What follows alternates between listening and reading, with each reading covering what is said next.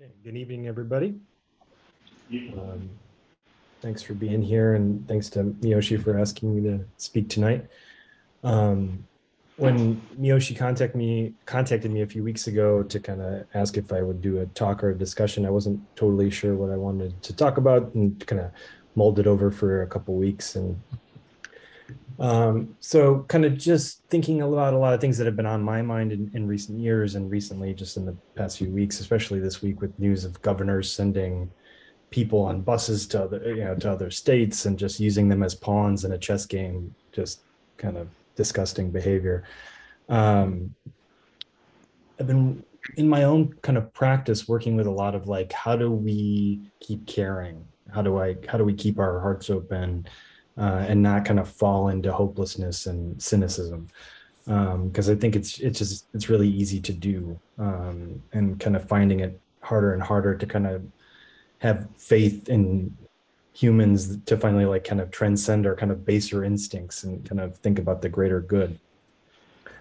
Um, I've been thinking I, that idea. I've been thinking about a lot lately. I recently watched a, a documentary about the uh, comedian George Carlin, um, and it kind of follows the arc of his life and his career. And kind of in the middle of his career he had this kind of resurgence where he seemed to really be dialed in in a very kind of zen like way uh, speaking kind of truth to power and speaking about the ills of like greed hate delusion all the things we kind of fall victim to and othering other people and kind of um, just yeah being kind of drunk on power.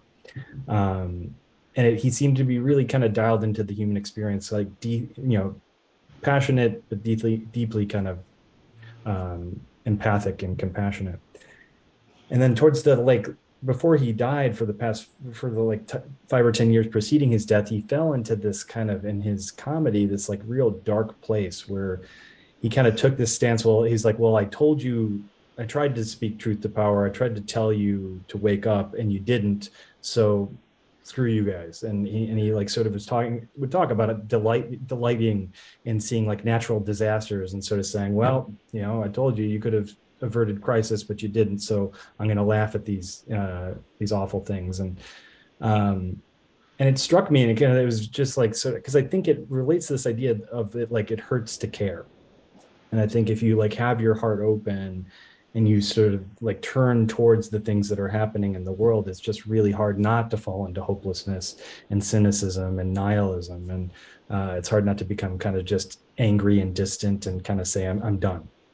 Um, so, yeah, so I mean, in trying to kind of work with that in my practice and thinking about like, how do we balance like seeing things as they are and working with reality as it is. Um, while still trying and while still practicing and while kind of keeping our hearts and our minds open. Um, I was thinking about recently, and sorry, this is going to be a little repetition for the from the Wednesday group, but um, we have been reading the book "Each Moment Is the Universe" by Katagiri Roshi. Uh, and last week we read this kind of chapter that really sort of spoke, I think, to like what I've been struggling a lot with, and it was I found it very hopeful uh, in a very kind of realistic way and, and in a very compassionate way to kind of turn towards ourselves and show ourselves compassion and kind of be able to admit that we're all flawed in a lot of ways and all make mistakes um, while also uh, showing that compassion towards others. So um, I figured I could kind of, I want to read part of that chapter tonight uh, and then we can kind of open it up to discuss people's reactions. Um, so I'm going to do that. Um, so again, the book is Each uh, Moment is the Universe by Katagiri Roshi. I'm not going to read the entire chapter, but I'm going to read a, a section of it. Practice as experience is based on the manifestation of reality. Manifestation means the relationship between subject and object. We manifest subject and object in many ways through the six consciousnesses of sight, sound, smell, taste, touch, and thought so we can manifest practice with our mind. But practicing just with the mind is not good enough. We, to, we also have to practice with our body. For example, when you're cooking and you are using a vegetable, when you're, when you're cooking and you use a vegetable, if you think this is a vegetable, it immediately becomes an object, something that is separate from you. and you see the vegetable in the ordinary way. But you can take a different attitude towards the vegetable. Before you consciously label the vegetable, you can touch it and handle the vegetable as something more than a vegetable, Buddha, and face the vegetable in terms of timelessness with no label. This is really the attitude we should take. This is wisdom. Then cooking is a practice based on manifesting reality. This is a very difficult practice, but with wisdom, you can face the real vegetable, which is not something separate from you. Then, even though your dualistic consciousness says, oh, that is a vegetable, wisdom keeps you straight. So calm your dualistic consciousness and just face the vegetable. Place the vegetable right in the middle of timelessness. When you place your object, the, the vegetable, in the middle of timelessness, then your, then your subject, you, is also placed in the middle of timelessness. At that time, all things come back to nothingness, emptiness, and you wake up. But practically speaking, you can't ignore the fact that you and the vegetable exist in everyday life. So how you how you should deal with the so how should you deal with the vegetable? First, place the vegetable in timelessness where carrots, cabbage, and potatoes all exist with no discrimination.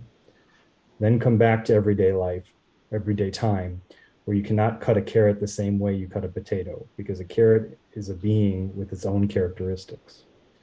Recognize the carrot as a carrot and deal with your carrot without confusing it with potatoes, water, or the pan.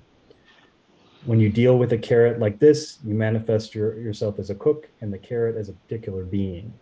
But at the same time, both you and the carrot are manifested as Buddha. If you take this wholehearted attitude towards the carrot, the carrot blooms and you bloom. The carrot and you are walking at the bottom of the ocean where all beings are interconnected. And there is no gap between you, between the carrot and you. This means you are emancipated from the form of you and from the form of your carrot. That is called enlightenment. At the time, you cannot think, you just have to be there. To just be there means to completely open your heart. Then, in a moment, you can see something. Everything turns over and the whole situation becomes beautiful. If you haven't experienced this, that's okay. Never mind. Sometimes it happens, but it's difficult to realize this experience because the circumstances of our daily lives are very complicated. The human consciousness is very picky, always picking up something to examine. It's impossible for our consciousness to believe that a carrot can become one with a person. So we immediately think of a carrot and I separately. So should we try to throw away our human consciousness? No, we cannot do it. But what we can do is constantly, wholeheartedly just place carrot and I in timelessness. This is our practice. No matter what our consciousness tells us, we should handle the carrot with compassion and just place the carrot in timelessness as simply as we can. At that time, we are placing ourselves in timelessness. We come to the carrot, and simultaneously, the carrot comes to us, and we come together with no gap.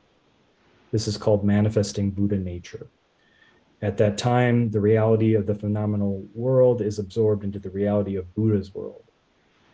When we manifest ourself and our object like this, we experience total reality. This is called freedom, emancipation. Emancipation has no particular characteristics, it is just action. But what if you don't understand real time? Can you still live freely in peace and harmony? Yes, you can. Even if you don't understand real time through a teacher's explanation or your own practice, you, the carrot, the pan, the water already exist in the big ocean. Everything is there. There are no exceptions. Misunderstanding is also in the big ocean. Misunderstanding cannot exist separately from understanding. So understanding is there too, whether you believe it or not. Misunderstanding is like a potato being washed in a big bamboo basket. When I was at my temple in Japan, we put potatoes in a bamboo basket and put the basket in a small creek. The water would run through the basket just like a mill, rolling the potatoes inside until they were very clean. This that was an organic machine. Misunderstandings or mistakes are just potatoes in the big ocean. So accept mistakes exactly the same way you accept pleasure and happiness. A mistake is a mistake. So handle mistakes in 12 hours without mixing them up with happiness, but also put both the mistake and you in the realm of timelessness. Sooner or later, a beautiful potato comes up. This is Buddha's compassion. So that, I mean, it's full of wonderful things. His his writing is just so beautiful and much more articulate than I could ever be. Um, but that part right there, particularly the end of just like sort of accepting that we're gonna make mistakes and that's part of living life and and life is messy and we can kind of continue doing the work. Uh, I think is really hopeful and uh, is going to stick with me. So.